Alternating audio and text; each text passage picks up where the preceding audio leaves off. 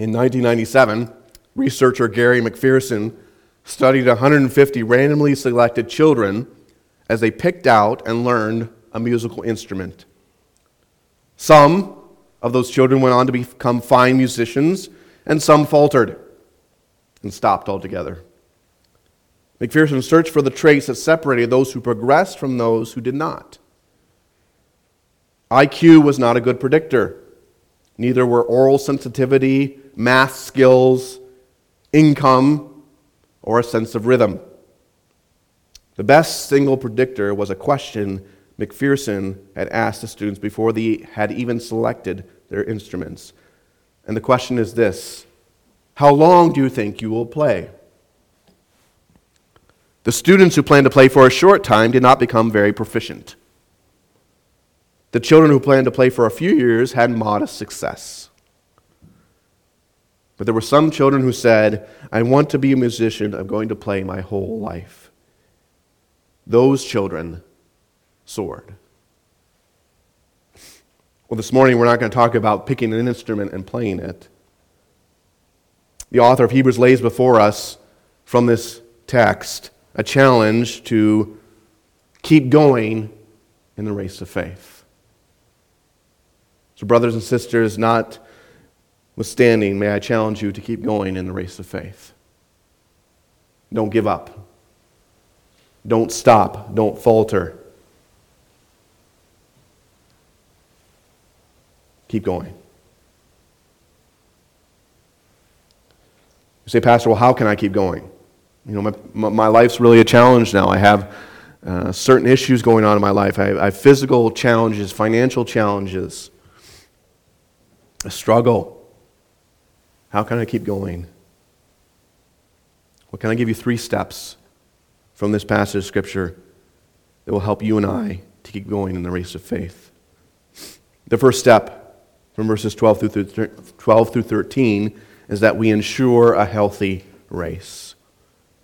Therefore, strengthen the hands which hang down and the feeble knees. Make straight paths for your feet so that what is lame may not be dislocated, but rather be healed. Ensure a healthy race. This is all predicated upon being disciplined by God. This is the result. That's the little word, therefore. Again, if you're studying the Bible and you look at that word, therefore, what are you supposed to do? Ask why it's there for.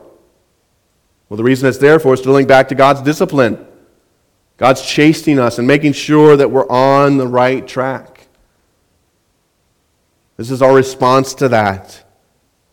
When we're disciplined by God, it should result in us taking serious steps in regards to our spiritual race. God doesn't discipline us just for the fun of it, right? God disciplines us for a reason, for multiple reasons. And the author of Hebrews builds his case, his argument from that point. That when we're disciplined by God, it should result in us okay, what do I need to do to run a better race? Notice also the author mentions this requires strengthening ourselves.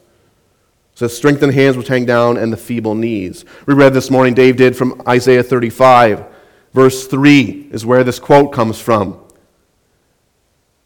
And the context of Isaiah 35 is, is a return to the land by those who have been redeemed by God. This cannot be done with drooping hands and feeble knees. And so Isaiah writes to the future returnees from exile and says, Don't strengthen your, your hands and your knees. We know they're feeble, we know they hang down, but strengthen them as you're going to the land because this is a time of rejoicing, a time of great joy as God has redeemed you. So don't, don't be returning to the land with drooping hands and feeble knees. The author of Hebrews uses the word strengthen. What does that word mean? It means to, to become erect from a bent position or straighten up. The word is used in Luke 13 13 to describe uh, the, the bent over woman who was able to straight, be, stand straight up after being healed. You remember that story? She's crippled over, and Jesus comes to her and heals her, and she's able to straighten up, be healed. Notice the word strengthen is in the imperative. It means to obey. Straighten yourselves up. Be, be involved in making sure you are strengthening yourself. And what are we supposed to strengthen? We're supposed to strengthen the hands that hang down.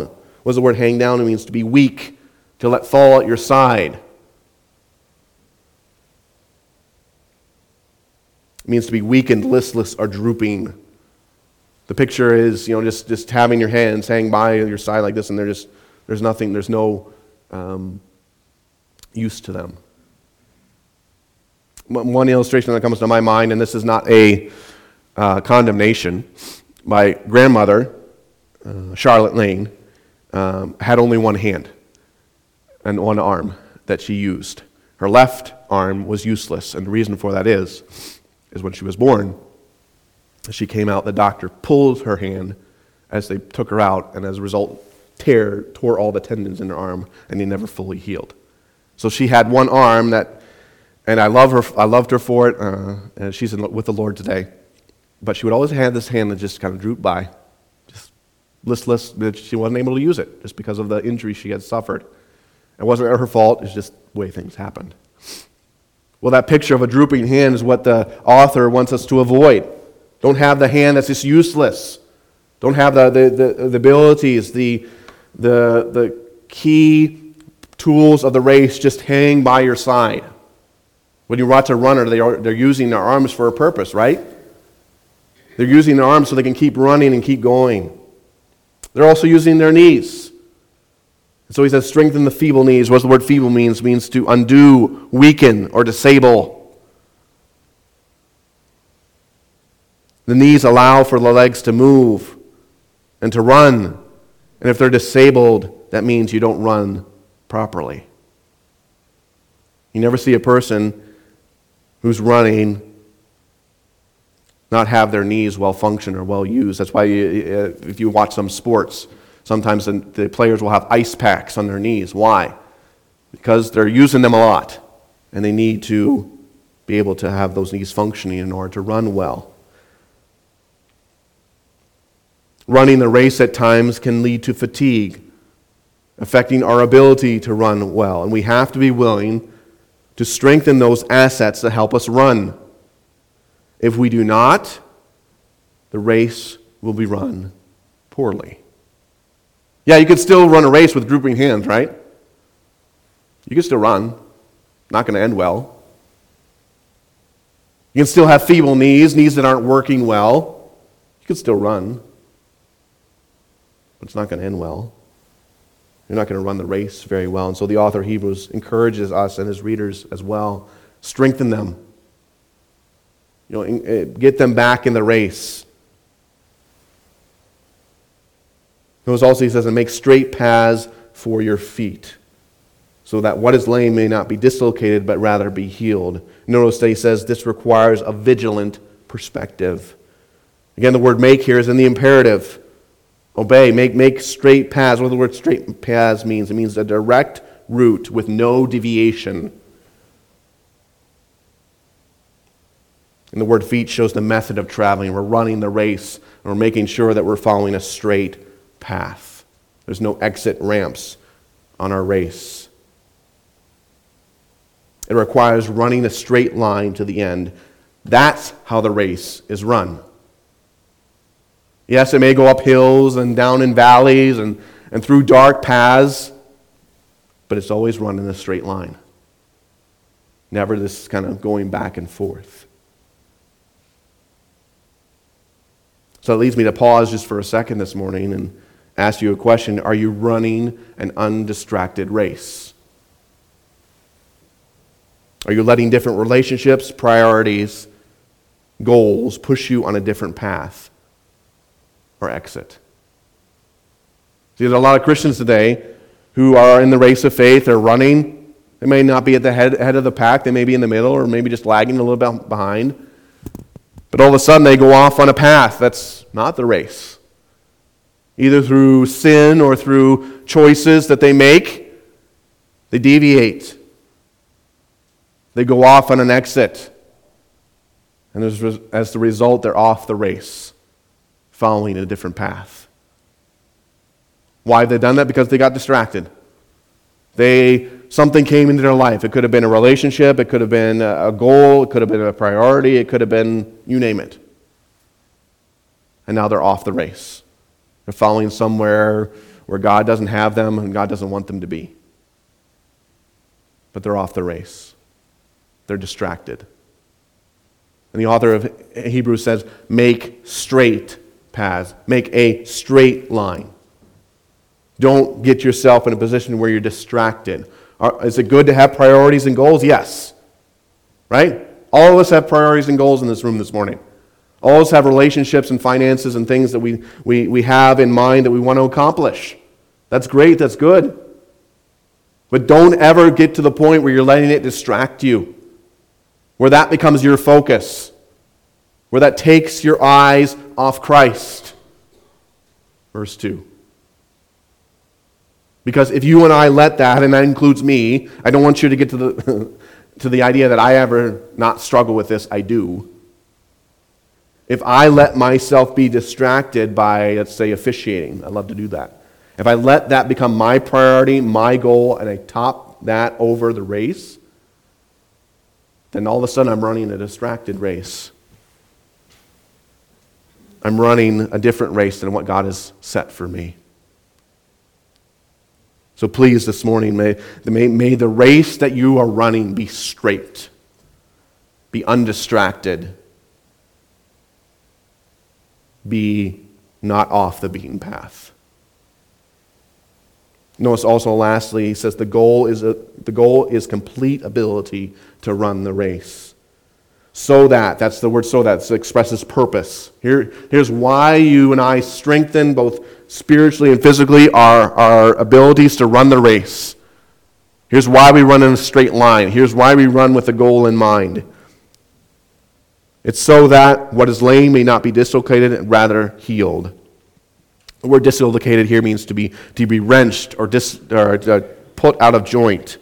Has anybody ever had a dislocated joint before? Okay. I'm assuming it's not very fun. Um, I remember, this is years ago, um, watching, it might have been an Olympic event, but I was watching a skating event, and one of the skaters, while he was practicing, had dislocated his shoulder. And what was unique about that is as he was laying on the ice, as he was just recovering from that, he popped it back in. And I'm thinking back there, I, I just, it just looks painful just to pop it back in. But when you're dislocated, it doesn't work, does it? It's wrenched, it's, it's not able to function properly. So the reason we strengthen ourselves is so that we don't have those issues come up. We're not dislocated. We're not off the beaten path. We're not at a disadvantage but rather healed. What does the word healed mean? It means to deliver from a variety of ills or conditions that lie beyond physical abilities to restore. Our run in the race at times may be may result in injury, whether self-inflicted or circumstantial. There's times where we're running our race of faith and, and life gets in the way. You lose your job. You lose a spouse. You may, you may uh, involve yourself in some sinful activity, whatever it may, might be. The goal for us is to be healed and not remain injured. We're never intended to remain in that state. We're never intended to just sit back on the sidelines and let things pass us by. God always wants us to get back in the race.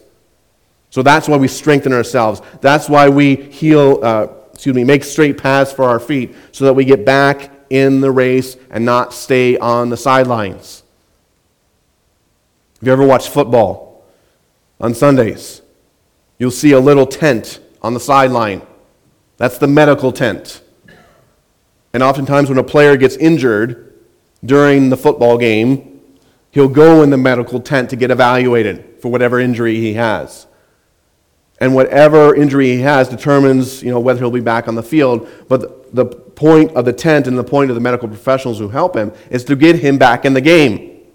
If he can't because of his injuries too significant, then he doesn't. But you get back in the game, and the, the medical tent is for that reason. Well, think of, think of your injuries or maybe your uh, times of needing healing or just as, as your time off in the medical tent. Or you may be needing to get things right with God in regards to a sin issue or you may need to get properly focused. That's fine, that's okay. We've all had those times of, of stopping and it's being so uh, caught up in the race that we, we get injured. We, we fail and we falter. What our response should be is not to just stay there, but to get back in the race. So that leads me to ask you a question this morning Are you getting back in the race of faith? For some of you, this has been a hard year, a hard month, some hard times. None, perhaps none of it you're doing. Perhaps some of it is you're doing. And, and you've struggled and, and you've, you've been tired and worn out. I encourage you to get back in the race of faith. Don't stay on the sidelines. Get healed what needs to get healed. It may take time, it may take effort, and it will take effort. But you need to get back in the race. Even if it's just walking. Even if it's just you're taking one step at a time. We all need to get back in the race and keep going. Second step from this passage of Scripture of how we can keep going in the race is we pursue spiritual priorities. Verse 14 Pursue peace with all people and holiness, without which no one will see the Lord. Notice that the author says this is intentional and non negotiable. This is, again, a command. Pursue is an imperative. It means to follow in haste in order to find something, run after, or pursue. Here the word shows purpose and focus. If you ever watch a runners run a race, or if you've run any type of race before, you know that the goal has always been to finish, right? That's why they have the tape across the line. It shows that you're, that's, that's what you're striving for, that's what you're aiming for. All the runners in the race want to pursue finishing. And just like the, that same passion that pursues those racers, whether it be a marathon, a half marathon, a 5K, one of those Spartan races, the same passion that propels them to, to finish the race is the same passion you and I need to have to finish our race and to pursue those spiritual priorities. There's no excuses here. We're all to do this. Imperatives do not leave out excuses, they do not incorporate them. They say, nope, no excuses. We all pursue these priorities. And one final thing I'll say that, about that word pursue it's in the plural you pursue, incorporating all believers. This is not just for a select number of people, this is not for the elite or the middle class. It's for all believers, you and me. And what are we to pursue? We are to pursue peace. Peace must exist between us and everyone else. The word peace here means a state of harmony between groups or individuals pursue peace with all people. If you go back to Galatians chapter 5, verse 22, the fruit of the Spirit, what is, what is the fruit of the Spirit? Love, joy, peace. That's essential characteristic of the life of a believer in Jesus Christ is peace. Staying in harmony with everyone. And this is extended to everyone, regardless of their relationship with God. So, unbeliever and believer, we are all to pursue a harmonious relationship with them. To not pursue that relationship with everyone is disobedience and not effectively running the race of faith. You say, Well, Pastor, you don't know my neighbor. My neighbor's one pain in the neck. He cusses God throughout the day. He, he doesn't follow you. I'm, I'm to be peaceful with him? Yeah, no, Pastor, you don't know my, my coworker. My coworker's a real piece of work. I just I don't like conversing with them. I'm not saying you have to converse with them, but you are to pursue a harmonious relationship with them. Make sure everything is in harmony, even if it is not responded to. You notice that? He doesn't say everyone else has to be at peace with you. You have to be at peace with them. Is that always easy to do? No. I've been in situations where people have been in contrast to me and I have not appreciated it and I've not liked them. But guess what? I still, as best I could, pursued a peaceful relationship with, with them. Why? Because that's what I'm commanded to do. That's how you run the race of faith. Effectively, you pursue peace with everyone, regardless of whether that is reciprocated or not. What's the other spiritual priority? It is this holiness is our continual aim. Pursue peace with all people and holiness without no one without which no one will see the Lord. The word holiness refers to personal dedication to the interests of God. And here the dedication is to be holy like God because God is holy, and that is what God is all about. And therefore, that's what we're about. That's 1 Peter 1 15 and 16. I've referenced it before. Be holy, for I am holy. That is our standard, that is our aim. That we're pure in our thoughts, our actions, our words, and how we interact with each other, how we handle our finances, how we live life is to be pure like God. And that is the prerequisite for a relationship with Him. That's why He adds that little phrase, without which no one will see the Lord. We want to have a relationship with God that requires holiness. There is no other standard that exists for access to God and is only found in Jesus Christ. It's 2 Corinthians 5:21. For our sake he made him to be no sin who to be sin who knew no sin, so that in him we might become the righteousness of God. Romans 5, 19 through 20, for as by one man sin, disobedience many were made sinners, so by one man's obedience many will be made righteous. Jesus is holy, Jesus is perfect. He died for us on the cross so that we might be born again. And that standard of holiness is what we are supposed to strive for in a relationship with God because that's how He sees and requires a relationship. So here's where Christ comes in. We trust in Him for faith, we trust in Him for salvation. His, his righteousness is applied to us so that when God looks at you and me, He doesn't see our sin, but he sees Jesus. And he accepts us into a relationship with him. Amen? That we, we, we we are not viewed for who we are, we are viewed for what Christ has done for us. And that standard is applied to us, and holiness is the prerequisite for that relationship.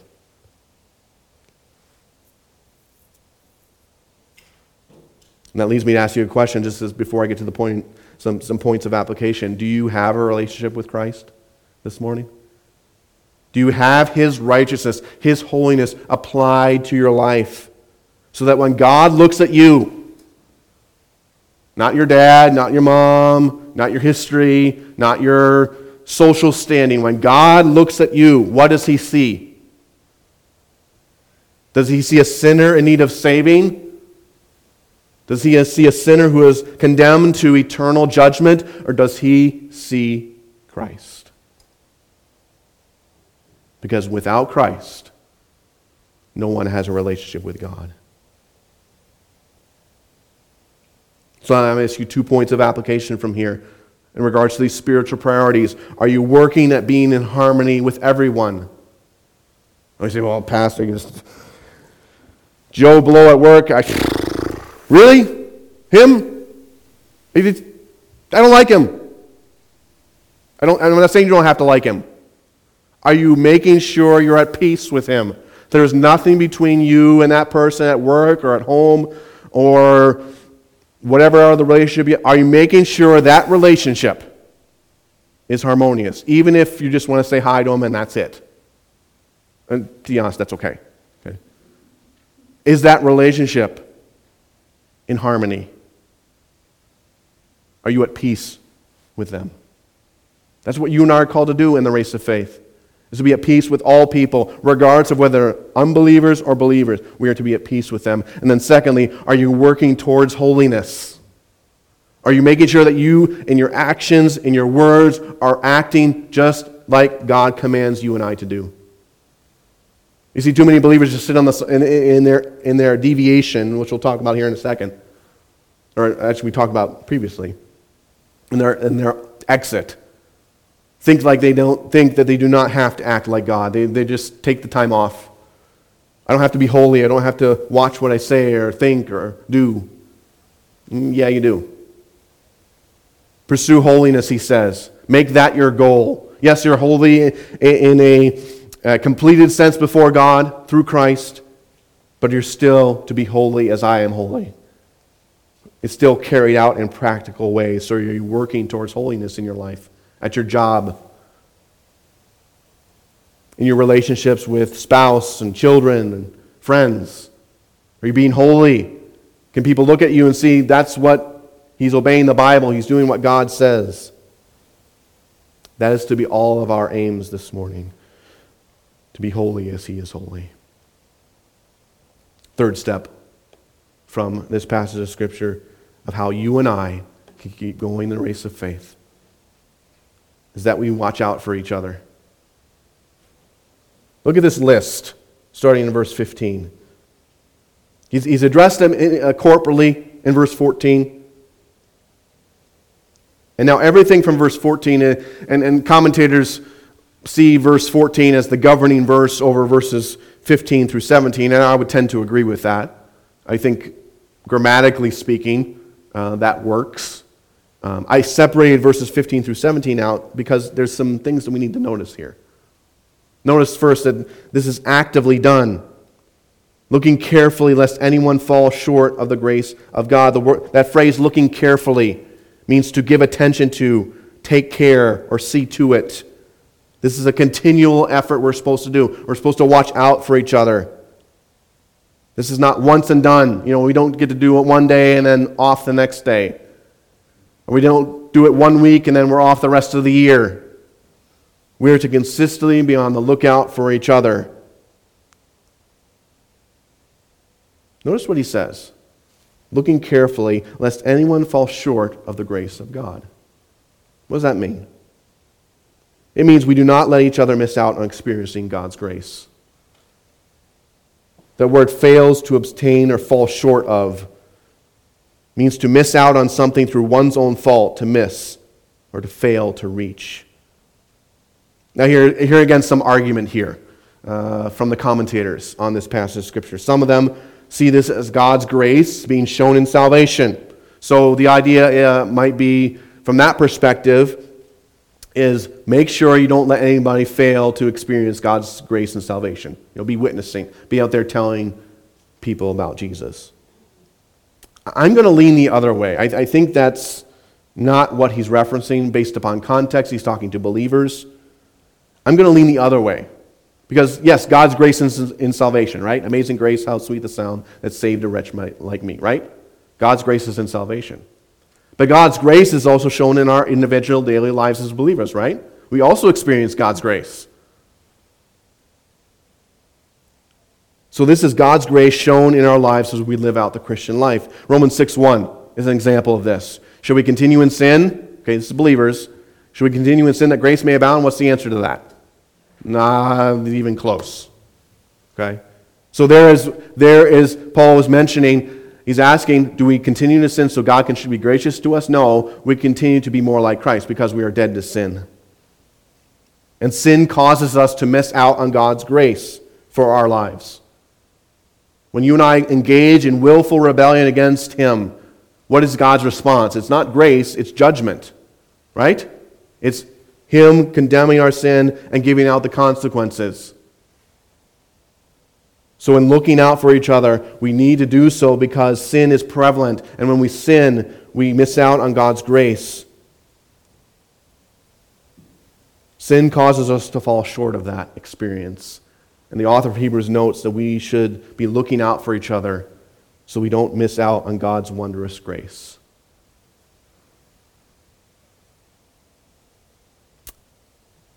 We also do not let bitterness rise to infect our fellowship. Look, secondly, lest any root of bitterness springing up cause trouble, and by this many become defiled. Really, really a, a graphic word picture here. The word bitterness means state of being bitter in an affective sense. It can also be translated anger, hostility, harshness. Here, the word focuses on bitterness that flows over to affect others. I'm, I'm re- recovering from a little bit of a cold. As I'm sure so many of you this past winter season have gotten sick. What happens when you get sick and you cough on somebody? What is the likelihood of that person catching what you have? It goes up, right? It infects them, okay? And you try to go home and take a shower and rub down sanitizer everywhere, just make sure you don't get it. Because you don't want to be sick like that person who coughed up on you. But the likelihood of you getting infected because someone coughed on you is greater than you staying away. Well, the picture here is bitterness rising up in a person and, letting, and that person letting that bitterness affect other people, whether it be through their words or actions. And what does that do? It causes trouble. Word trouble means to interfere or to bother to the point of causing discomfort. If you've ever had a paper cut, or I've got a little bit, one of, with the, the dry air and everything, I've had some cracked skin, and I've got a little bit of a slit here in my thumb that's a little bit painful. Uh, I've been, I forgot to put cream on it this morning, but maybe it's a good thing because it reminds me, hey, this is a good sermon illustration. Um, and it's, it's, it's painful at times. It's causing me discomfort. Well, a bitter person who lets that bitterness overflow to others in their, in their words and their actions, that will always cause problems. Have you ever been around a bitter person? Are they fun to be around? No. I just, bitterness pours out of them, and you stand back and look at them, you're like, I have no, I have no desire to be with that person. Because they are just so bitter, and it's filled up in their soul, and it's pouring out in their life, and just, there's nothing good about it. It's always going to cause trouble. Now, should we still be in relationship with that person and try to help them? Yes. But know this the root of bitterness is going to cause problems. And how many times we, we looked at churches in our history where one person has gotten bitter. And that bitterness has just taken root, it's taken, it's taken seed in that person's life, and they've spread it to other people. And what happens? Either the church is split or that person leaves in just a great fit because they're so bitter, and they take people with them. The author of Hebrews says, Don't let bitterness come up and cause problems. Why? Because if left unchecked, bitterness pollutes those it meets. The word defiles here means to cause impurity by violating something with immoral behavior. So it flows over and it defiles, it, it, it makes things rotten by that behavior. And I would encourage you, brother or sister in Christ, if you are bitter this morning, root it out. Don't let it sit there. Because the longer it takes root in your life, the more and more it infects not only you, but those around you. So, we as children of God this morning should not let bitterness rise up to infect our fellowship. And that's why we watch out for each other. So, if you see a person who is bitter and struggling with bitterness, pull them aside. Say, hey, hey, what's, what's going on? Why are you acting like this? Maybe they deserve a smack in the head. I'm not saying, I'm not saying give it to them, but maybe they just deserve a little tough love. Hey, don't be bitter. What, what, why are you being bitter? Because we let that go in our congregation, in our fellowship, it's going to affect us. And last thing is that we need to, we need to help each other avoid immoral pursuits.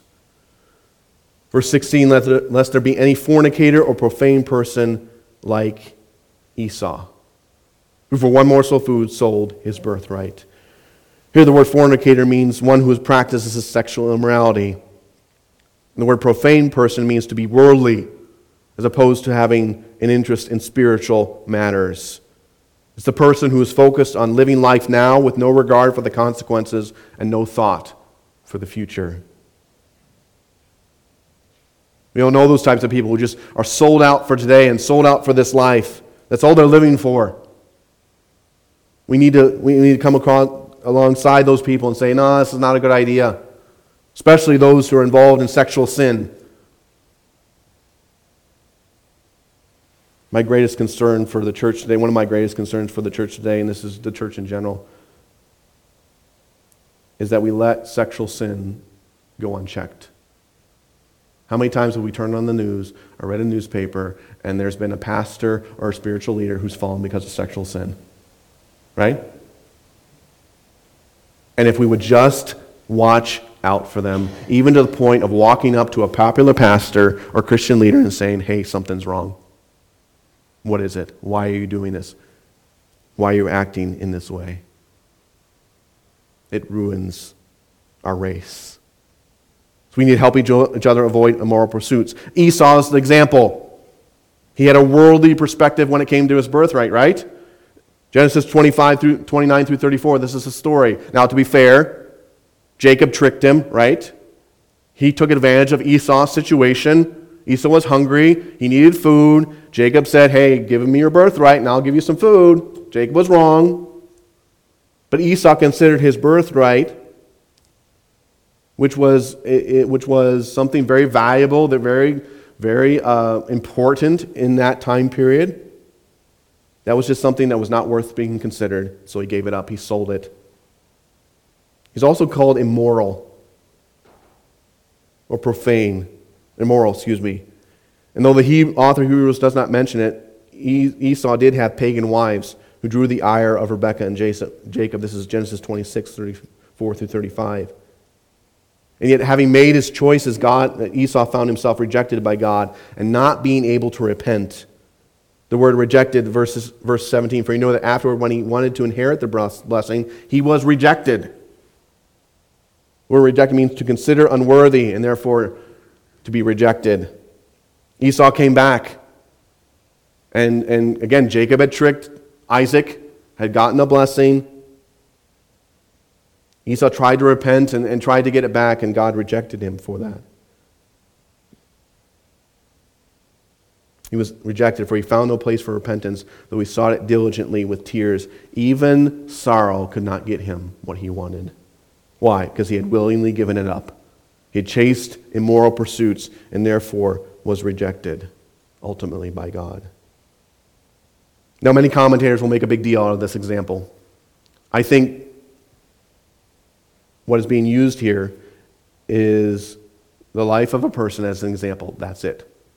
There's no teaching in here, particularly. Some say this is unique. Again, this is a, for some who believe that you can lose your salvation, this is a verse that points to that. I don't think so. I think he's just using it as an example. This is how, in the life of Esau, is used to show how seriously immorality is. How serious sin is. So, immorality, whether sexual or anything opposing, opposite to God, must not occur in our lives as believers. It is therefore incumbent upon us to make sure this is not happening in our lives and the lives of our fellow believers. This is Ephesians 5 3. But sexual immorality and all impurity or covetousness must not even be named among you as is proper to saints. That's not our description. That's not our characteristic. So when we see someone engaged in that, in that activity, whether it be pursuing an immoral relationship or pursuing other goals and putting them ahead of God, being worldly, if you will, our responsibility is not to just sit back and say, okay, I hope they, I hope they make it. We need to pursue them, bring them back, because that is not who they are in Christ. As that is not how they are to act. So I will ask you this morning will you, this morning, from this point on to the end of your life, will you watch out for each other? 1 John 3:11 says this, "For this is the message that we have heard from the beginning that we should love one another."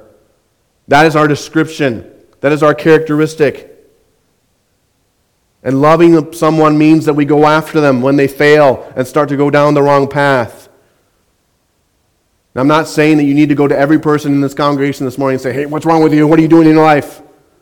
I'm not saying that. But when you see bitterness, when you see someone involved in sin, whether it be immoral sin or worldly sin, whatever it might be, are you going to make, are you going to be that person who steps up, maybe through a phone call or a text message or pulling them aside after a service or meeting them for coffee? Are you going to be the person who steps up and says, "Hey, what's what's going on? Why are you doing this?" That helps you and I run the race of faith, to keep going and to help others keep going as well.